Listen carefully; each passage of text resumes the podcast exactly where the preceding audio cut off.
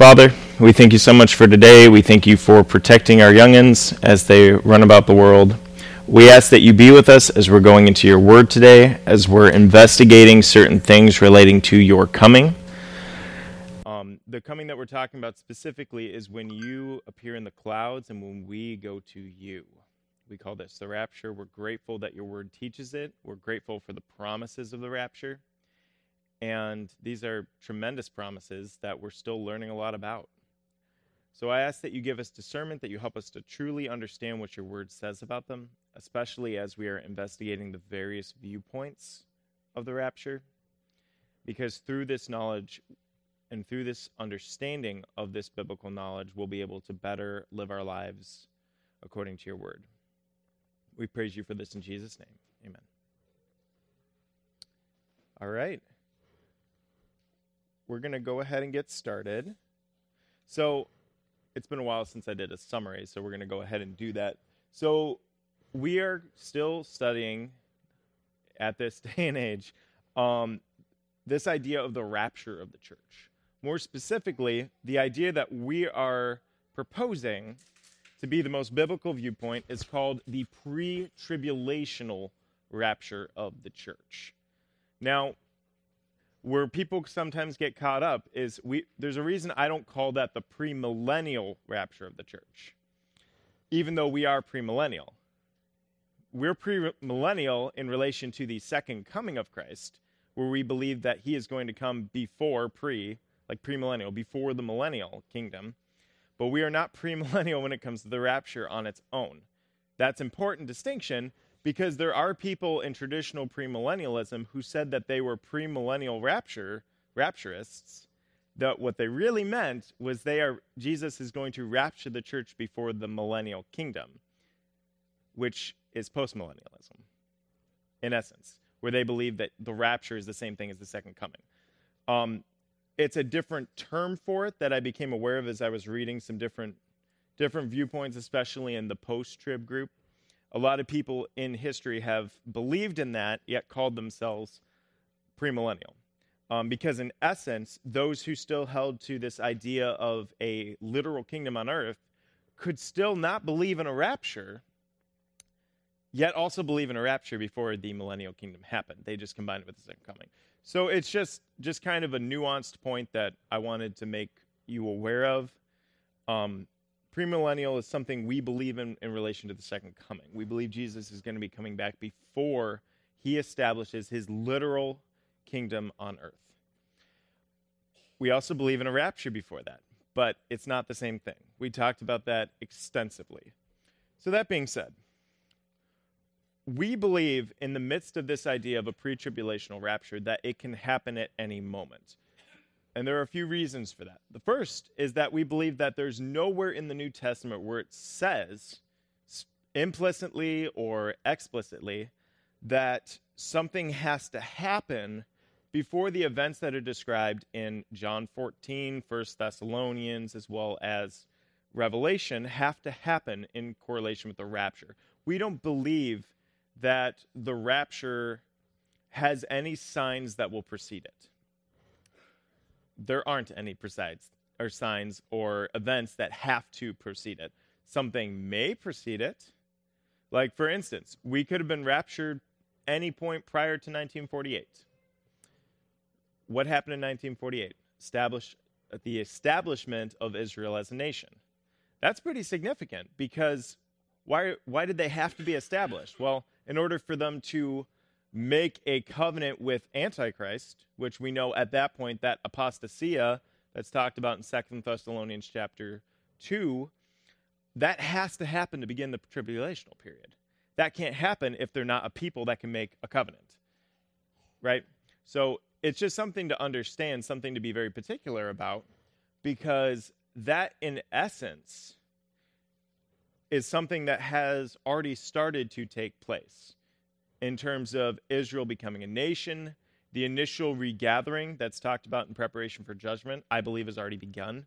We see that in grand numbers. Roughly half the world's population of Jews is already gathered in Jerusalem, and there are more that are coming. There are a lot of social programs in Israel where they're trying to get people and incentivize Jews to come back to the land. So in a lot of ways, that's already at work. There, that is a prophesied event, but there's no reason why the rapture had to wait until after that happened. We could have been raptured before then. We could have been raptured in the first century. We could have been raptured before Augustine wrote The City of God, which is a, an incredibly heretical book. Um, at, at any rate, there's nothing in history that had to happen before we were raptured. Yet, the Lord has tarried. And what, what is the result of that then? Well, we've seen a great number of people choose to put their faith in Jesus Christ for their salvation in an amazingly large number, which, again, just goes to show the grace of God. So as we're looking at this, we believe that the rapture could happen at any moment. We believe that there are no signs that need to precede that. I can't emphasize that enough.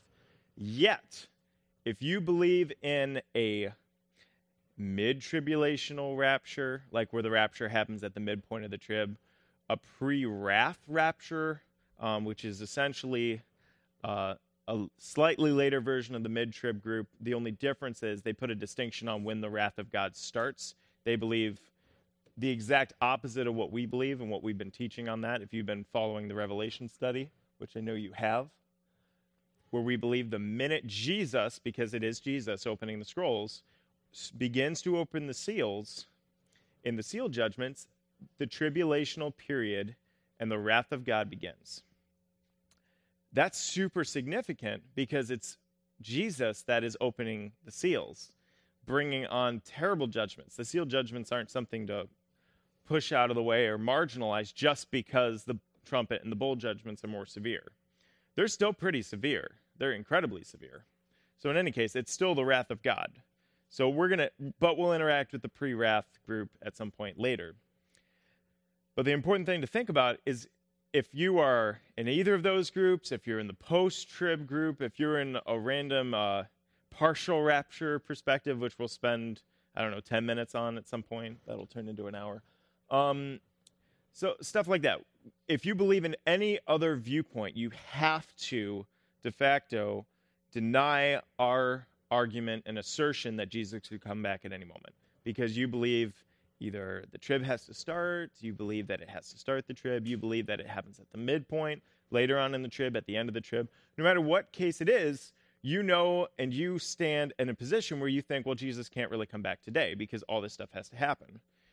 And we would disagree with that. So what we've been doing, and we've been taking quite a bit of time to do it, um, I think for good reason, is we've been looking at what I would consider to be generalized arguments in favor of an assertion that Jesus couldn't come back today.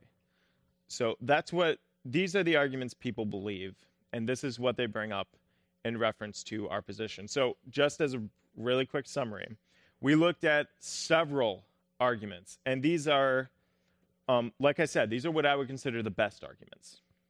I've scoured the internet, the darkest corners of theological opinions on the internet to find what I consider to be the most solid arguments for against our position of eminence.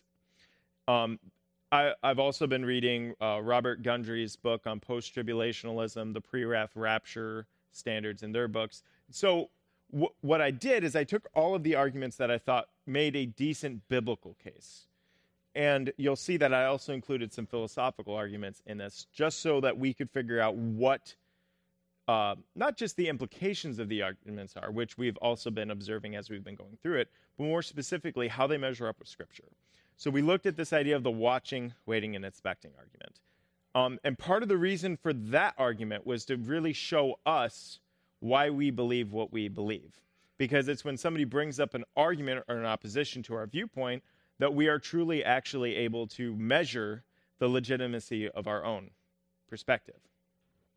And that should be something we try to do with everything. If somebody says, I believe you can lose your salvation, in the process of teaching them why that is absolutely unbiblical, you can come to a deeper and more solid foundational understanding of the Gospel of John, of different parts of First Corinthians. Whatever the case may be, you'll you'll understand not, not just what you believe in, right? Because it's not just about strengthening an argument that we've chosen to put all of our stock into. It's about figuring out what the Bible says. And if we're wrong on something, being willing to shift to do what the Bible actually says. Um, but we're doing that in light of all of Scripture, so that we're not just moved to and fro by any wind of doctrine, like has been mentioned in the epistles. So in understanding that initial argument, we actually came to the conclusion that, well, first of all, we don't just get the idea of imminence from references in the New Testament vaguely saying we're waiting for the coming of the Lord and you ought to live a Christian life, right? Because if we're waiting for the coming of the Lord, well, that could technically be a second coming. Like, we could be eagerly awaiting the second coming because we know what follows, right? So we actually have to look at the context of each one of those verses. Well, the first thing we notice is that they're always talking to Christians when we're looking at that, whether we're looking at the book of Jude, um, Timothy, the writings of Paul, whatever the case may be, it's always talking to Christians. And that for the verses, if you remember, that we looked at.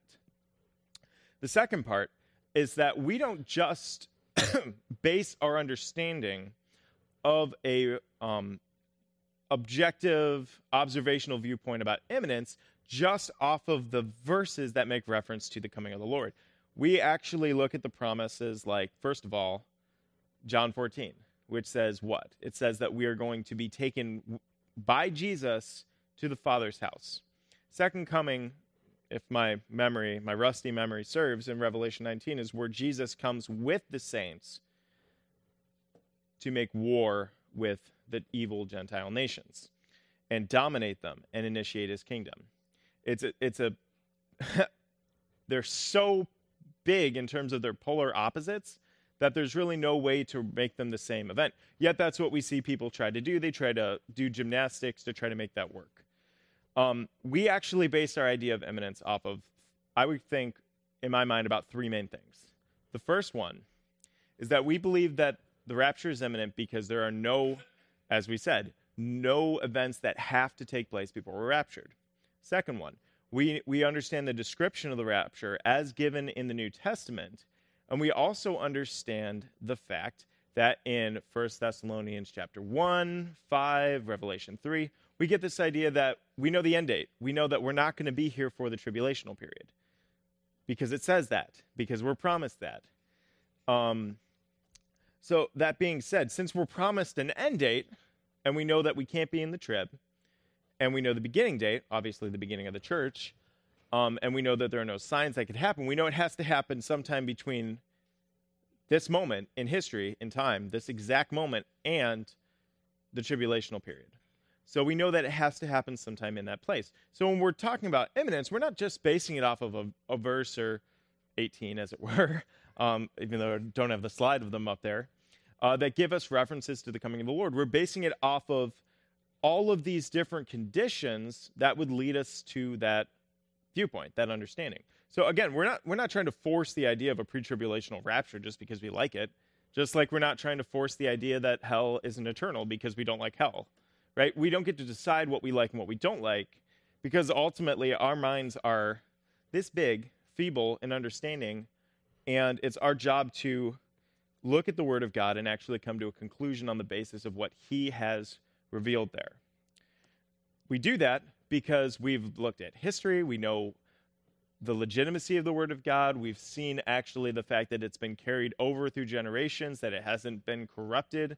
You can study apologetics, and you'll come to the conclusion that the Bible is the only text that we can actually trust in. It's the only text that we can look at and know is true. So we're able to actually look at these things, and we, we come to our conclusion off of what is known as an inductive study method, this idea of taking, we'll call it the apples right off the ground, the stuff that we can easily see, and deriving our theology upon Scripture as a whole. So again, just saying, the first argument that they have against us, which is actually the most common, especially in the pre-wrath group, which I think they make the best arguments. If you look at them, um, they tend to interpret Scripture literally ninety-eight percent of the time. Post-tribulationalists sometimes interpret Scripture literally. Um, but in any case, that's their main argument. That's the one that's mainly propagated. And basically, whether it's Marvin Rosenthal or Alan Kirshner, you're going to have that argument being brought to the forefront every single time. And we spend a lot of time on that. The next one is this idea of the over-literalist argument of First Thessalonians four, where they're saying Paul is wrong because he was saying that we, who he thought that he was going to be in the rapture. Now, we expanded on that. It's it's just over-literalism of the text. And it is po- we believe in literal interpretation, but it is possible to over-literalize the text. And they know that, too, when they make that argument. So they're really just doing it just to try to, again, uh, really deny the inspiration of Scripture. And we went into, at that time, why they were doing that. So when it, when Paul's saying, we who are alive and remain, he's not saying under the Holy Spirit that he was actually going to be raptured, right? He was ho- in hopeful anticipation because of what Jesus had told him about the fact that they were supposed to expect a rapture. We see that throughout the New Testament. And the fact, the, the basic fact, that they knew a lot about the events of the tribulational period. They had Jeremiah, they had Daniel, they had Zechariah, they had all of these books that give them this idea of the fact that there's going to be somebody who's going to make a covenant with Israel. They knew all of these things were going to happen, and yet they weren't saying, let's wait until there's a covenant made with Israel. They were saying, we're looking for the Messiah. So again, that's an argument more almost half from silence, so it's a little bit of a logical fallacy. That's why I didn't make that argument when we went into there. But the fact that they're making us look towards Christ should really demonstrate to us and show us exactly where their hearts were and where their anticipation actually lied. So, again, we looked at the idea of prophesied events in the New Testament relating to Peter. We we looked at all of those things. We looked at the fact that Jesus can't possibly return at any moment because of Matthew twenty-four. We went into what I would consider to be a synopsis of Matthew twenty-four, just to show the fact that, again, Matthew twenty-four was to answer a question the apostles had about the signs of the times and the coming of the Lord. And Jesus didn't address the apostles. He addressed it. He addressed Israel. We actually saw that in the prior verses, and we saw that in the Jewishness of the things that he said. In fact, we could look at it again. We're not going to. A lot of the things talked about Matthew twenty-four addressed to the apostles could not have been directly applied to them, but make perfect sense if you apply them generally towards Israel as a nation. And we see that in the fact that the idea of gathering the elect from the four corners of the earth is actually a prophesied event in the Old Testament. We understand that not to be uh, not to be the rapture. For many reasons, no matter how smart of an argument beloved members of our church like Arnold Fruchtenbaum make, Matthew twenty-four is relating to the nation of Israel during and at the end of the tribulational period. That's the purpose of that. Next, we looked at this idea that the rapture can't be the next event on the horizon because there are saints in the tribulation. Again, we looked at the fact that saints, is it's a general term. It doesn't have to mean church. We make an assumption that it means church because it's often used of the church in the New Testament. But again, it's using the idea of two correlating words um, and creating a false equivalency. We're trying not to do that. We're trying to look at what it actually says. So could you come to that conclusion? Yes. Is it wrong? I think so. Are there a lot of similarities? Yeah. Because just like if a person believed during the earthly ministry of Jesus and wasn't a part of the church, a person later on during the church could also be a believer who could also be a saint.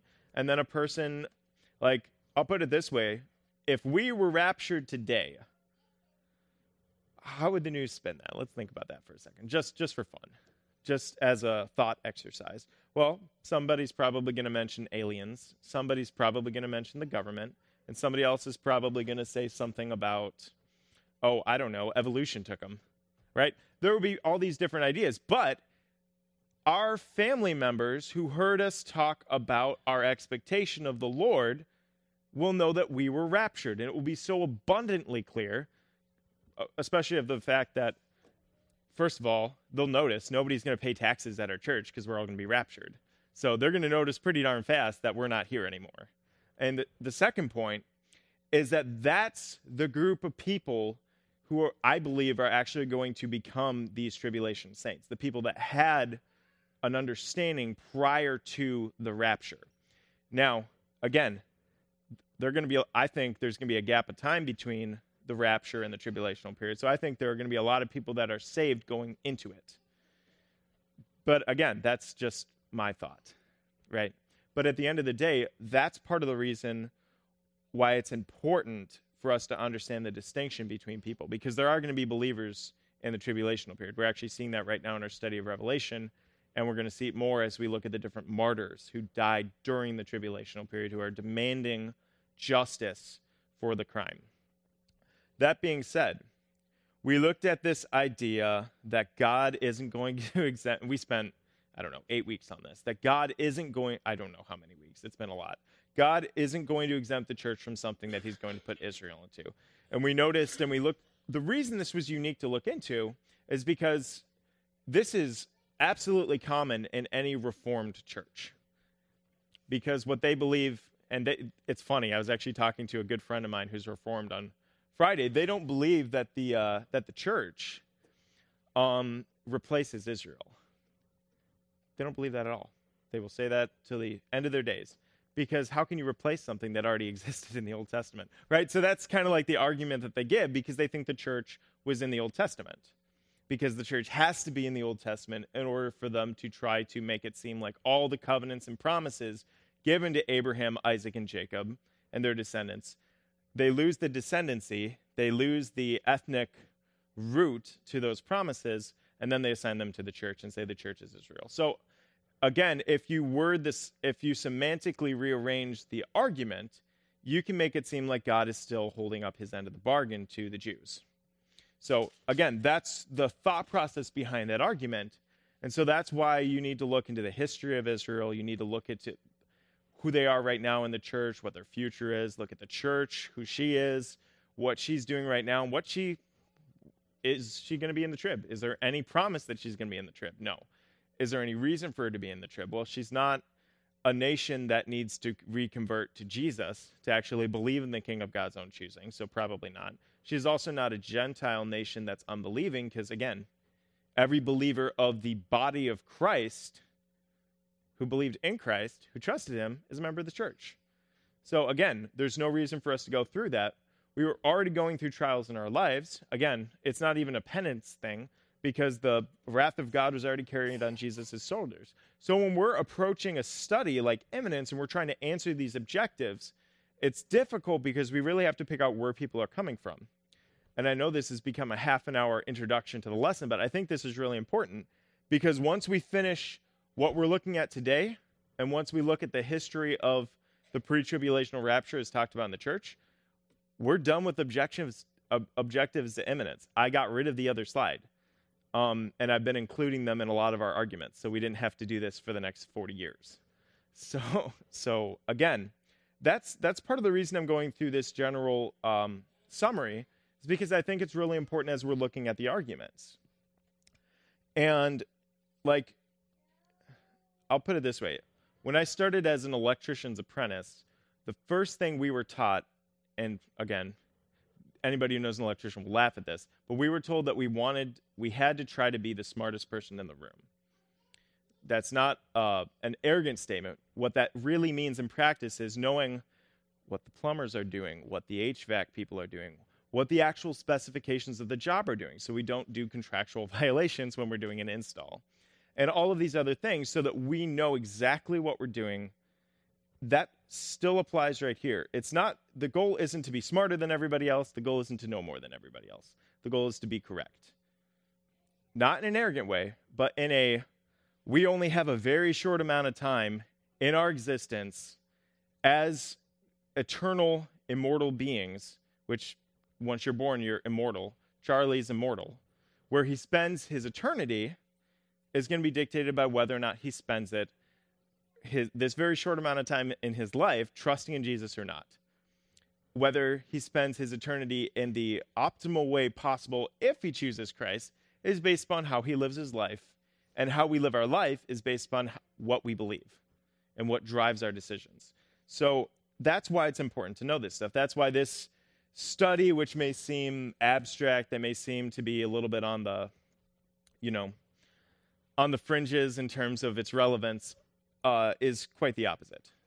Just like any study of the Bible is. They're all relevant because God's God wouldn't reveal something if he didn't want us to understand it. God could give every single person a vision if he wanted to. That's not what he wants.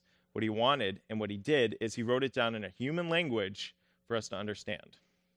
So when we're looking at all of these things, I think it's vitally important that we keep a good perspective as w- for why we're doing this. Um, just like if we were, if this were a study on the book of Revelation, like that's why Kurt goes through the summary when he's starting, just to put us back into perspective about what we're actually looking at, especially relating to that book, because it's hard to keep a good perspective. So what we're going to finish today is this basic idea, and you'll notice I kind of introduced it a little bit, paraphrased it while we were going through the lesson last week. Um, the uh, well, the rapture is a super nice idea, but no one can know for certain. So it's always best to hope for a pre-tribulational rapture, but, you know, let's plan for the worst, right? And it makes logical sense from a planner's perspective, because if it were amb- if it were ambiguous, and it could be pff, a coin toss whether or not we're raptured or not, well, yeah, don't plan for the one that you'd be screwed over if you were to plan for. Don't plan for the one that would leave you hanging in the wind. So we're going to look at a few quotes and just kind of, I'm not going to go through as much. It's kind of a reiteration almost of the last one that we did last week. Just as a reminder, the one we did last week was that this is, it was a basic assertion that the pre-trib rapture is a damaging doctrine, that it's dangerous, that it's uh, satanic. Um, and we, we looked at all of these different ideas, and again, they're going from the perspective that they've learned their whole lives, which is that the pre-tribulational rapture is false. That's their perspective. Now, if that's true, and you have an entire generation of believers who are believing they're going to not go through uh, the tribulational period, then suddenly you do have a problem. Because if God had revealed that we were going to go through it, and we all believe we weren't, well, again, what do people normally question when they find a confliction of information? They don't question their understanding of the Bible when something happens they're not expecting. They question the Bible. Again, that's just human nature because of our arrogance. We assume that we're correct and the Bible isn't. So we're going to be looking at a few more arguments, kind of in the same vein, but in a slightly different flavor. So the first one is from pastor vlad dot org. He had a very nice, eye-catching article called Seven Reasons Against the Pre-Trib Rapture. I found this one yesterday. It says that nothing makes believers special to be exempt from the tribulation.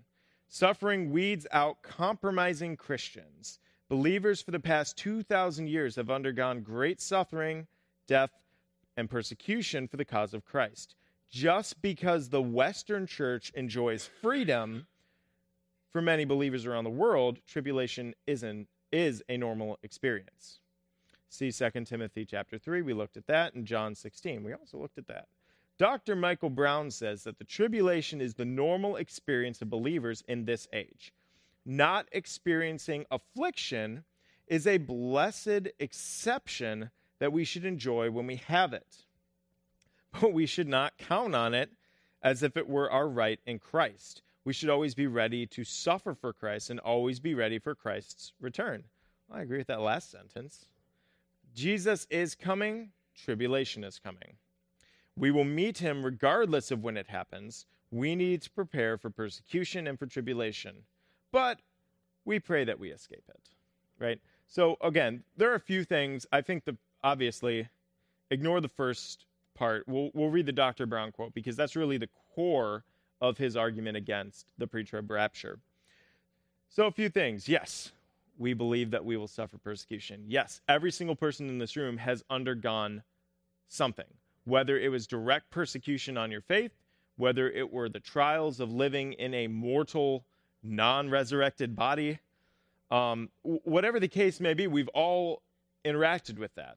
And we also understand that what we're living in is a bubble, right? And so we're not acting as if this bubble is owed to us, but we're enjoying it. We want to protect it, uh, especially in Christianity. And again, we support a lot of Christians around the globe. Just saying that because we're living in a bubble that we aren't connected to the rest of the body of Christ is just a lie. There are, you can make a, a solid argument for that pretty easily. But again, saying that we should always be ready to suffer for Christ and always be ready for Christ's return, I agree with that completely. We should. At any moment, we should be ready because our testimony, again, w- what are people killed for in the tribulation period? For the most part, their testimony of faith in Christ. What are people killed around the globe right now for? It's not because they believe in Marxism, okay? Although that will ultimately end up with a similar uh, experience. But their Christians are normally killed for their testimony of faith in Christ because they would rather be willing to die than renounce the Lord. Not, again, because they think they're going to lose their salvation, but rather because why would we reject someone that has never rejected us? Why would we, that testimony of our death goes a lot farther than you think. So um, again, you can you can look at these things too. You could read Voice of Martyrs and realize that to be the case. But again, this perspective has a problem because it results in not trusting in those promises that Jesus gave to us in First Thessalonians and Revelation. Next one, and this one is a little bit longer, but I thought it was hilarious. Um, actually, that's going to be the next one. But in any case, Christians are called to alert and called to alert and ready with regard to Christ's return. Mark thirteen thirty-three. But what does that really mean? For one thing, it means that we should be aware that the end times period could begin on any day during our lives, and that we should be watchful for the signs of his coming. However, it means something else too. We should be resolved to endure the events of the upcoming period of great tribulation in the most God-honoring way possible.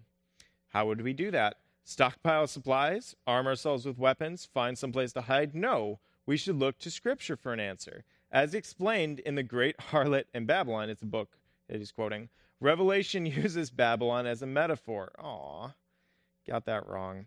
This metaphor takes the experience that Israel had with Babylon and relates it to the experience that the church will have with Antichrist's final kingdom. That's terrible.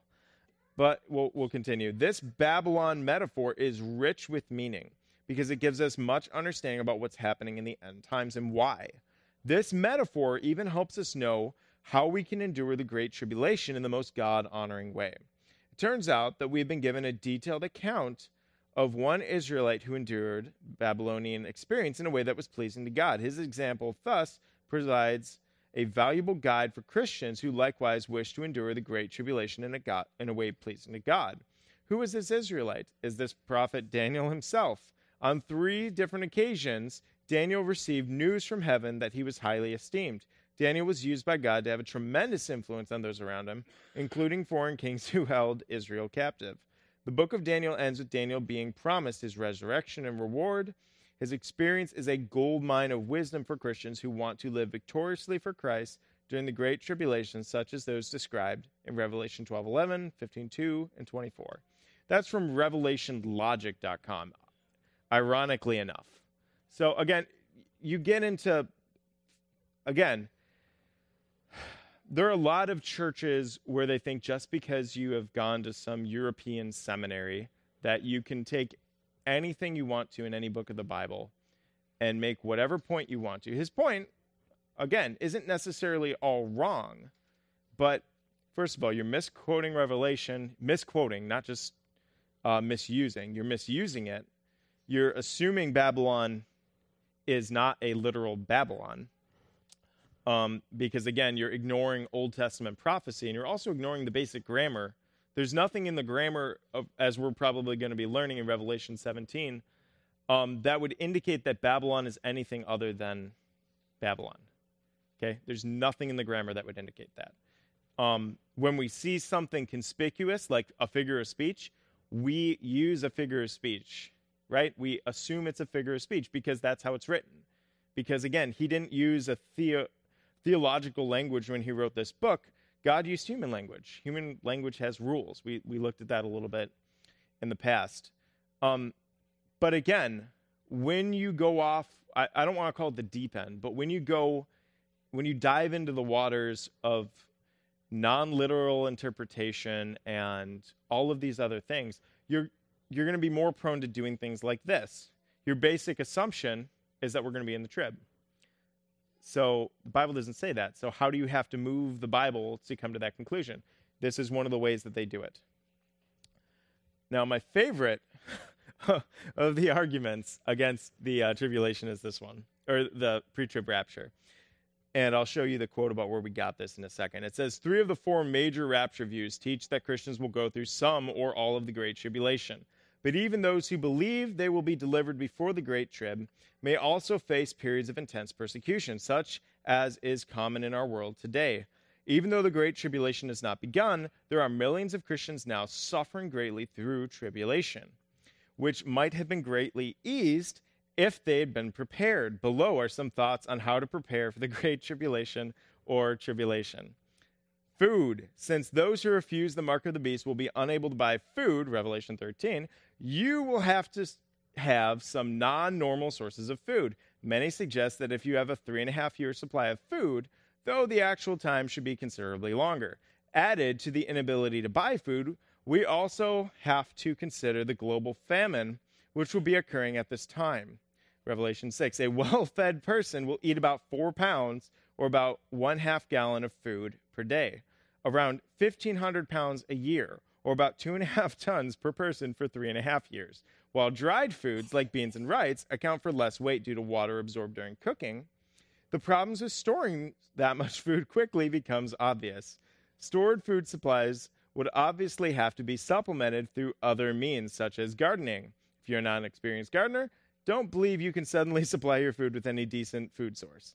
Hunting and fishing, sources will become de- depleted quickly.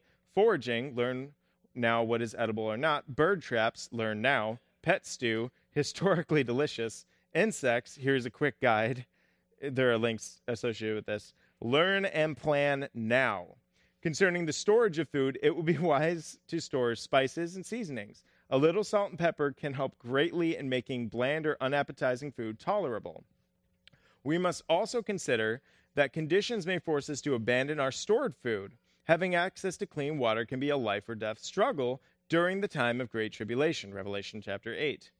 And even for many living in the world today, while there are many emergency sources of food, most are not safe to drink. Here are the basics of em- emergency water purification. First, water must be clean. If it has floating particles or looks cloudy, it should be filtered through some cloth, coffee filter, or such. Next, water should be purified. The best method is boiling. It should reach a rolling boil and then continue to boil at least one minute. There's no way to boil water. If there's no way to boil water, it can be purified with some chlorine, bleach, or iodine. This, however, will not make the water as safe as boiling. Add four to five drops of chlorine or iodine to each gallon of water. If none of this is available, put the water in a sealed glass jar and take it in the sun for several hours. This will make the water much safer, though not pure. Shelter. This is a tough subject to address and plan for. We simply don't know what the future holds. Historically, people subject to persecution are forced to flee from their homes, and a person can die quickly without appropriate protection from the environment. Every backup shelter option you can obtain or plan for gives you one additional buffer from death by exposure. Most of our present energy needs for home, vehicles, and et cetera fall into the uh, categories of luxury or comfort, but a few are life-sustaining necessities, like our shelter plans. Our energy plans will be subject to a great number of possible conditions and situations, and we must plan and prepare for a number of possibilities. We must not focus on short-term, non-renewable energy sources like batteries and candles, but should focus on long-term renewable sources. But again, if forced to abandon our homes, we should probably leave those behind.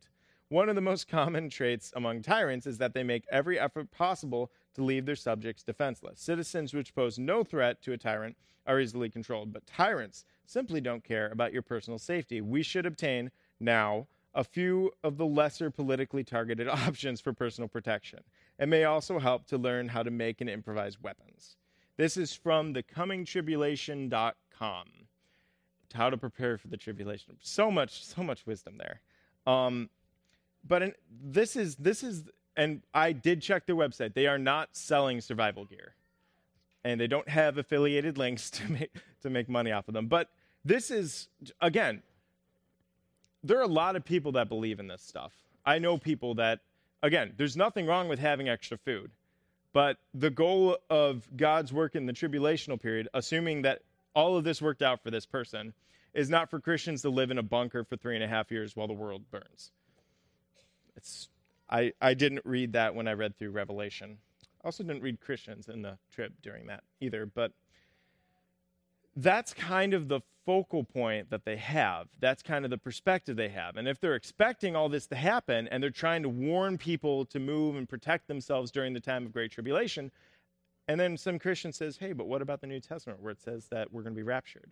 Well, of course they're going to re- uh, be angry with that. Of course they're going to go against that. So when we're looking at these different arguments, we have to kind of keep in mind something very simple. That first of all, this is nonsense, okay? Um, if this were a concern in the thought of God, he would have given us a warning. The only warnings given in the New Testament that are even somewhat similar to this is when God tells Israel to run for the hills, to go to the wilderness, to go to Petra. Um, but even in the midst of that, the description of what's actually going to happen, the prophesied event, shows God providing for them. It shows God Uh, being the provider for the nation of Israel and their protector. He's the reason they make it through the tribulational period. He's the reason there is life on earth when he returns. So again, when we're looking at arguments like this, when we're looking at points like this, it's easy to get kind of caught up in it. Like, oh yeah, we probably ought to have supplies. And I'm not saying it's wrong to have supplies. We have things stored. We have, uh, what did he call them? Lesser politically targeted options for personal self-defense. Like, we, we have lots of stuff in there, okay? Um, but at the end of the day, do we jump on a train where people are all moving in that, like, are we jumping on the let's protect ourselves bus, or are we jumping on the maybe we should evangelize the nations, disciple the church, and prepare to be raptured? And use the fact that we could be raptured at any moment to change how we choose to make our decisions in the present. Again, what the New Testament tells us to do is drastically different than this isolationist viewpoint. Um, and there, there are, again, I'm not making an argument about political isolationism as a country. I actually agree with that. But again, we looked at this, and it kind of fits into what we were talking about last week. But we are drastically out of time. So um, that being said, kind of a nonsense argument. Not to not to make them disenfranchised or anything, but complete nonsense. The Bible has nothing to do with it. My summary's gone because I went too wrong leading that, reading that quote. So that being said, yeah, we'll look at that next week, and we will finalize our argument on um, imminence. So let's go to the Lord in prayer. Father, we thank you so much for your word. We thank you for today, the sunshine. It's so beautiful to be able to walk outside and not see snow for today. Um, we ask that you reverse the the projections for next week's weather, um, because it would be nice to get more done. We ask that you be with us in the service to come, that you would give us ears to hear as we're studying the book of Revelation, a very, um, not complicated book, but a book that has been overcomplicated in the past. So I ask that you help us to perceive exactly what it says, to be inductive in our study, and to learn. I ask that you be with us, especially with everyone struggling in our church. Our prayer letter is always long, Lord. We always have our needs, physical needs and otherwise, and I ask that you be with every member of this church and everything they're struggling with. I pray for this in Jesus' name.